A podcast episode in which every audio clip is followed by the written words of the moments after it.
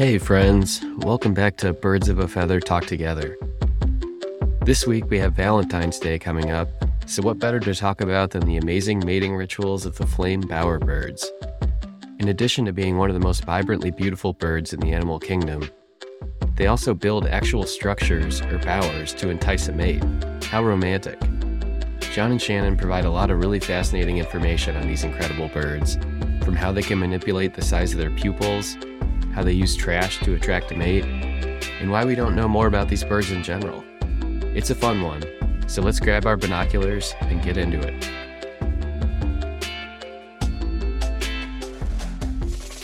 Welcome back, everyone. Today we're talking about the flame bowerbird. Shannon, I'm so excited you suggested this one. And it's funny you brought it up because on Christmas, Amanda and I were showing my parents YouTube videos of the flame bowerbird.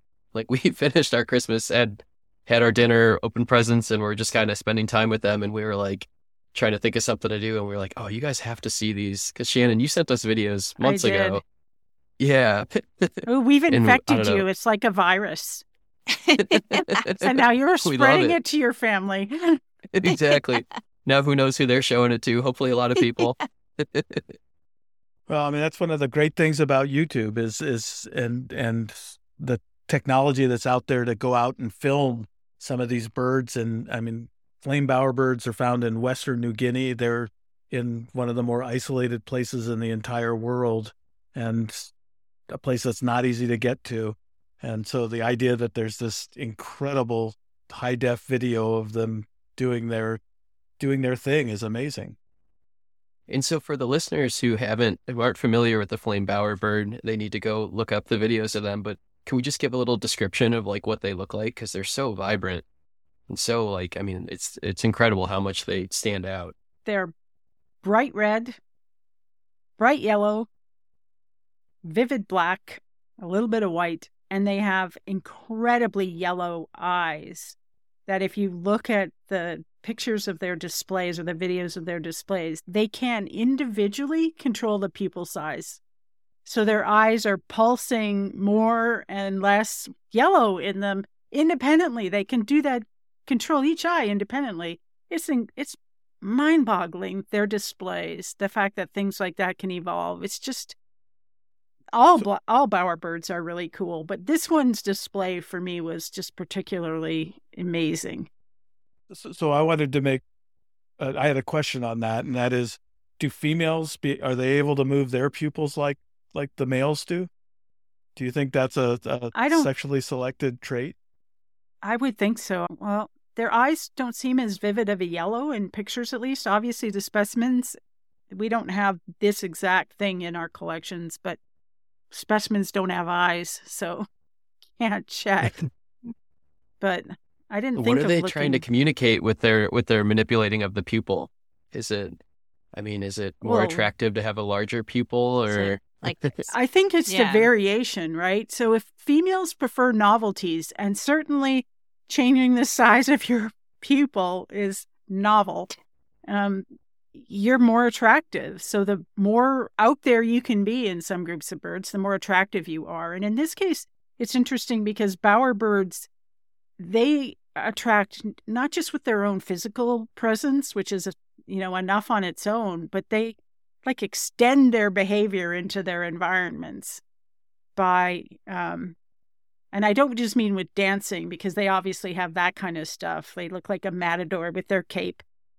But they they extend themselves into the environment with they make these things called bowers like little houses like stuff and there's different ways you can make a bower um, and this one makes it by putting straight up and down sticks and then lays out its treasures in between the sticks so it cleans this area out it very precisely puts the sticks in a, in lines and then it displays its it, it displays how good it is at finding things that females like. And so that can be rocks, feathers, fruits, flowers, uh, bones, probably even. But now that humans have invaded the world where they live, they are also using human products, whether that's shotgun shells or um, bottle caps. And the you know when you get a, a water bottle and you pull the the plastic thing off before you unscrew it. Well, those are in their bowers. And wow. apparently the males know which colors the females choose. And so they, you know, because blue's not that common of a color in nature, right? So if you prefer novelties and all of a sudden the male has found a garbage can where tourists have put their stuff in and all of a sudden there's all this blue stuff, they take it out, they put it in their bower. And if they if the females like that, which I imagine they do because they're so keen on novelties that every soon every male is going to be looking for blue bottle caps because they have to compete. They have to, you know, they have to step up because the female's going from one bower to another bower saying, "Eh, are you good enough? Uh, your lines aren't perfect and someone else has better blue stuff in their in their bower, so I'm going to check all these things out and then I'm going to go back to the other one." But I, but I think you're bringing up a really interesting point there, which is which shows up in actually one of the videos, uh, the, the one of the BBC videos, which is that other males are probably learning by checking out sure. what other males are are doing, and there's that's probably one of the ways the whole Bower system actually evolved over time, and uh, you know, it's a, the complexity of those behaviors in a situation where, for instance, one of the things I think is fascinating about these bowerbirds is their vocalizations are pretty rudimentary. There's just kind of these gurgles and growls and things. And so they've completely come up with a, another system to actually project themselves to, to females. Um, and that's gone some into some pretty incredible directions. I went down a whole bunch of rabbit holes about pictures of bowers because I got fascinated by them because they line things up in a size way so that it, they don't just randomly put different sized objects in. They put them in to make it look like you're going further down. So all these optical illusions about distance in how they lay out their um, their objects and their bowers. How like do they observe other birds build their bowers, or how do they learn? How does one bower bird decide? You know, I'm going to build this, and this is how I should build it. Do they learn it from other birds, or is it instinctual, or some combination of both? That's a really interesting question. Um, I would assume in a lot of these birds that have these kinds of display mechanisms, they're they're almost always long lived. And you do have a period of time before males reach sexual uh, uh, maturity where they're probably are going around and learning what other males do. And we should talk about long-tailed manakin sometime, which is a bird from South America that where they dance for for females, and um, there's very clear learning in that species. And I don't, I mean, one of the things I think, again, I come back to this is it's amazing. Outside of the bowers, there's not a whole lot of information about flame bower birds in terms of what's known scientifically. Um, they don't know much about what they eat in general. Um, they, they, the females go off and nest and are very discreet in terms of their nesting. They're, they're trying to be as unobtrusive as possible. And so that's true in the plumage too.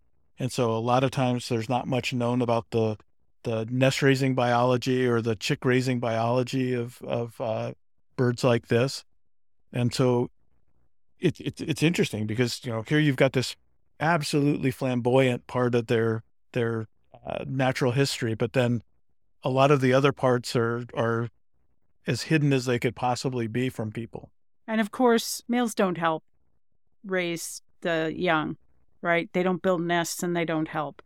In that species, um, not all bowerbirds are like that with that kind of displays. There are some that have, you know, biparental care and don't build bowers in that same way, but um, but the ones that do that these elaborate displays and build these elaborate bowers, the males don't help. Wait, so the bower is just for show? It's not for shelter or anything? Nope. Oh my gosh, that's crazy.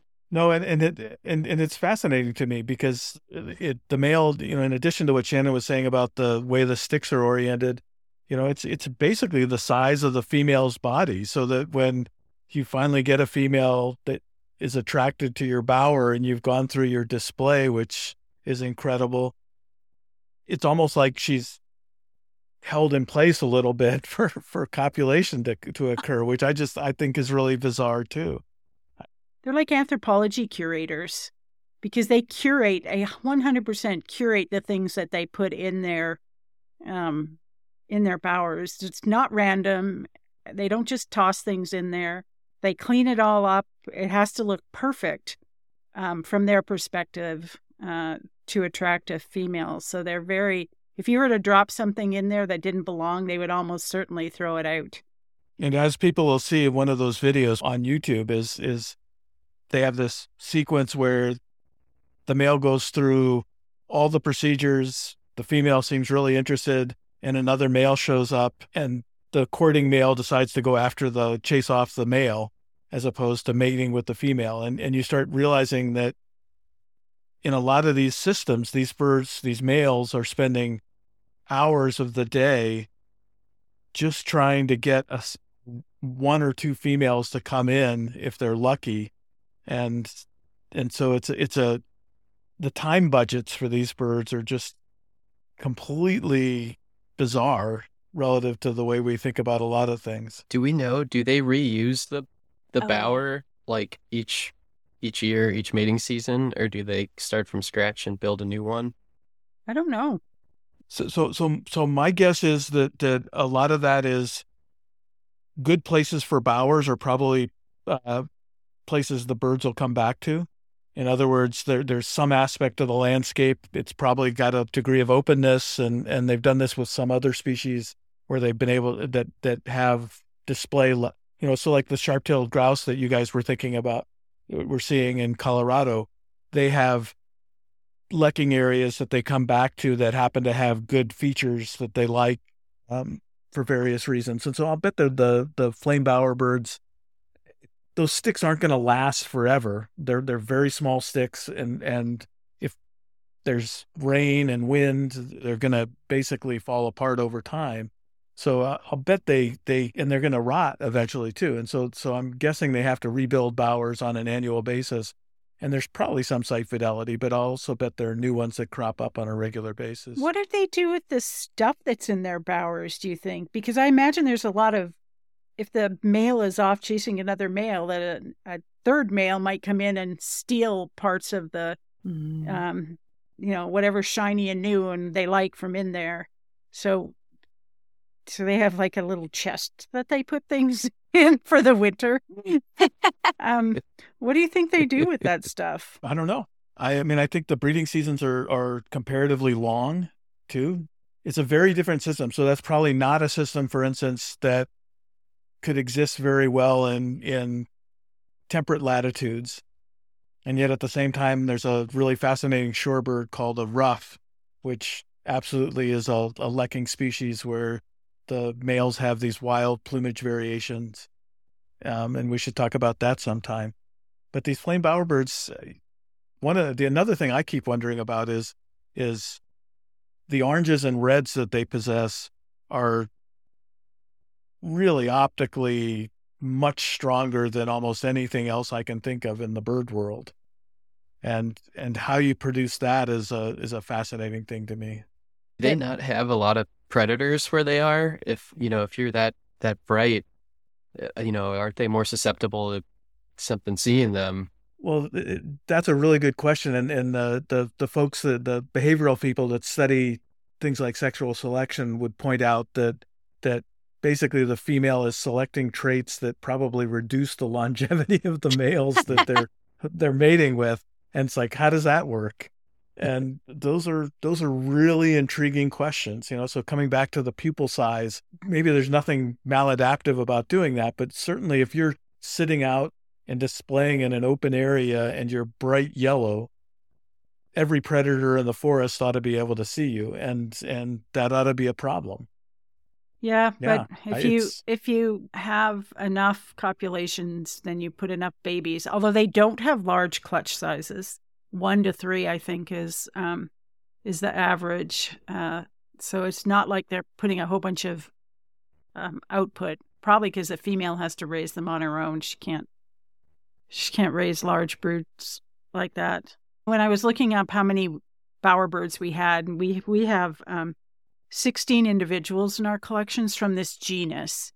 And what it reminded me of is their placement in the tree of life. So, in our really old taxonomy that our collection was organized by, they're in Paradisi- Paradisiidae with the birds of paradise.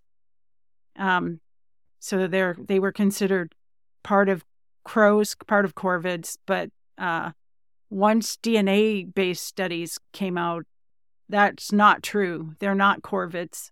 They're in a somewhat uncertain position in the tree of life for for songbirds. So I found that really interesting. And it looks like from the limited DNA studies that have been done that they're related to tree creepers, so Australian tree creepers, and they're kind of outside of corvids and in one of the major lineages of um, of songbirds. So they don't go with the things that they've been nested next to in field guides and in uh, taxonomies, which is really interesting too. I can see why you might think that they're with um, birds of paradise. You know, their distributions, the elaborate feathers and display behaviors, all of that might make you think that, but they're actually not part of that lineage. How recent have you been able to do all like kind of the DNA studies, like to be able to tell that it's no longer part of that family, that it's part of another? There are some tissues for some of these things. There have been very relatively few expeditions, recent expeditions, that would be collecting tissues to that part of the world. So there are some, but there are a lot of these birds in, well, a lot is overstating. There are birds in the collections across the world. And now that we can get pieces of, uh, of tissues, toe pads and things like that, and sequence um, significant amounts of their genomes, we can start placing some of these things better in the tree of life. Um, it's not a substitute for mo- modern material, which lets you do a lot more. And in this case, for example, trying to understand where genes are being expressed, which ones and where and how. So what is being expressed in the eyes? So the the eyes, it's not like feathers. The uh, color in the eyes isn't like feathers. There are special cells, chromatophores that have um, the color in them. In this case, yellow. So they make colors different than the way colors are put in feathers but we don't know. I mean, what's being expressed in their brain when they're doing this? And are there feathers? Is there pigment in their feathers? Or is that a yeah. thing where it's refracting light?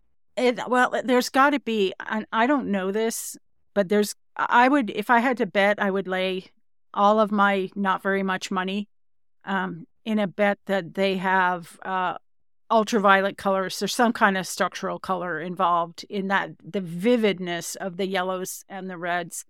Um, there's going to be some aspect of structure that's making those colors so vivid, so shiny the way they are. But but yeah, there are carotenoid pigments.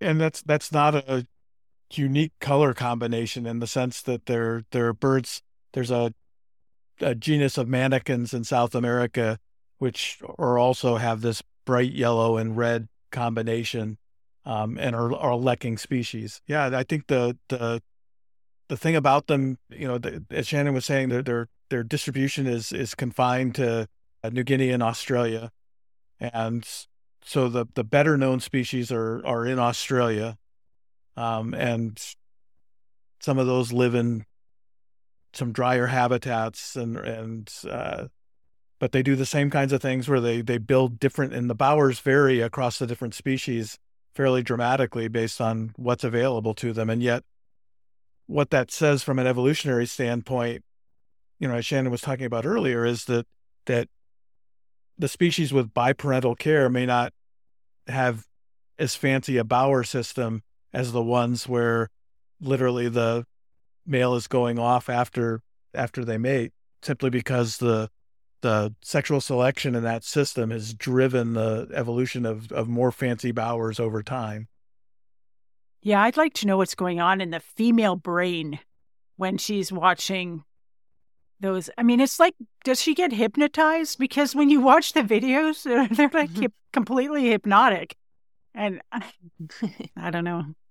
You can't ask them, unfortunately. No, but but you know, there's an interesting thing where where you could imagine a time where people might be able to put some electrodes in in birds and monitor brain activity in, in females as they're they're watching some of these things and and those are really fascinating questions to think about. Yeah we were at a we ran a symposium um, a little while ago on kind of behavior and the things that they know about spiders now because they can really track spider eye movements it's just it's just mind boggling so the fact that you know someday we'll be able to understand a lot more about what the female bird's eyes are doing uh, and their brains are thinking about as they do that, what genes are being expressed, um, especially when they go to choose, right? So, what ultimately, what is, you know, what is making them make that final choice? I wonder how many males they visit, how big the territories can't be that big because you wouldn't want to be too far apart from your other because you want to take advantage of a female being at one um at one bower and build your bower close enough that you can check out what's going on but not so close. Is the is the flame bowerbird the only one that manipulates its pupil like that or do other bowerbirds do that too? So that so there's a perfect example of a trait that my guess is they may not have even realized until they actually got high definition video of, of the birds displaying. I wonder how long they've even known about that aspect of it. Hmm. Um, and and so where I'm going with that is it wouldn't surprise me that it hasn't even been assessed all that well, and some of the bowerbird species that are really hard for, for that are have really local distributions in in places that are really hard to get to. And how difficult is it to get to to get to New Guinea? Yeah. Guinea's like got to be so difficult, right? I mean, that's. So, so the so the interesting thing is, bird watching being such a international phenomenon now. There, there are regular trips to New Guinea, and and there are places to go. But I think the seasoned birders that have been there, and I haven't been, would tell you that it's it's one of the more uh, rustic and and difficult places to get around. Uh, you know the roads aren't good. Some of the best birding areas are are definitely in places that are very difficult to get to. Um, but there's there's definitely major tourism going on in various parts. And and the interesting thing about New Guinea is it's it's a big enough island that there's uh, in order to see the birds of New Guinea, you actually have to travel to a lot of different parts across that country. Yeah, John's brother was recently there. Really? Oh, yeah. Oh, wow. But he's been all over the world. But wow. yeah, there were a whole bunch of species he can only get there. Did he have anything on his list that he was able to cross off that he was hoping to see there, John? Yeah, a whole bunch of oddball bird. Everybody goes there for the birds of paradise, but but flame bowerbird, for instance, is another good example of of one that a lot of birders would be absolutely willing to make whatever special trip they had to do to to get a chance to see. All right, well, I think we're getting close on time. Is there anything else on bowerbirds, on flame bowerbirds we wanted to touch on?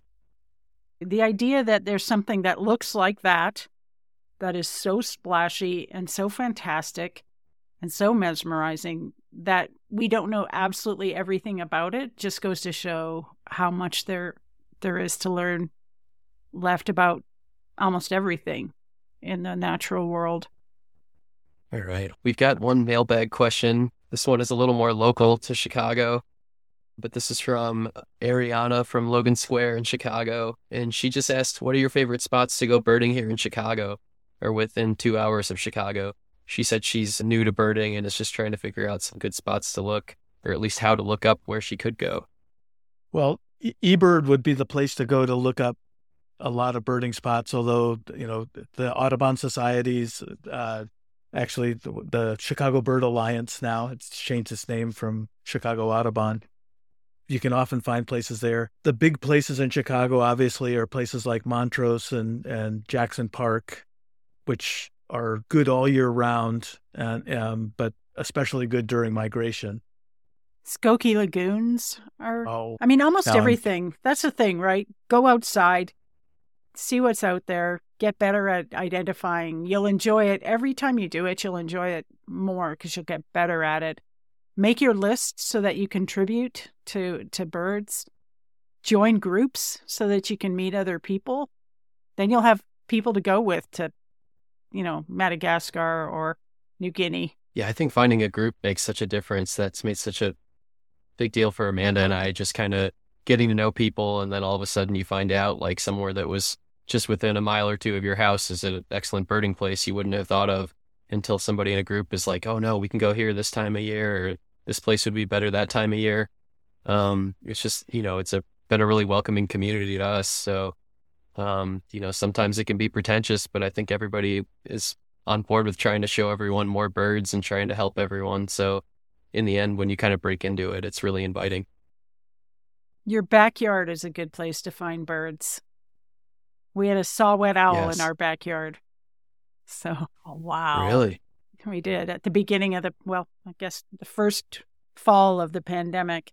That was our socialization. Everybody came to our yard because um, everybody was outside looking for the owl. You never know That's what awesome. you're going to find. Any of the parks will have birds in them. And uh, spring and fall migration, for instance, are you can you could be anywhere and and have things come up, show up like that saw-whet owl Shannon's talking about. Yeah, so, so definitely get outside and and look around. Right. Well, I think that's a good place to call it then. Sean, you want to close it out? Or Shannon, do you have anything you want to close it out with? This is the Flame Bowerbird Shannon's episode. YouTube can be your friend.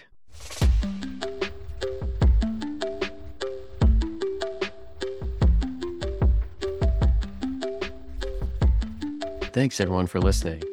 If you have a question for us that you'd like us to read and answer on the podcast, you can send it to podcast.birdsofaFeather at gmail.com. If you haven't already, make sure to click subscribe or follow in your podcast app so you always get our newest episodes sent your way. Follow us on Instagram to see amazing photos of the different bird specimen that we discuss. And also, we now just joined TikTok. There isn't any dancing, but there are a lot of cool photos of birds, so check that out. All right, thanks everyone for the support. See you all next week.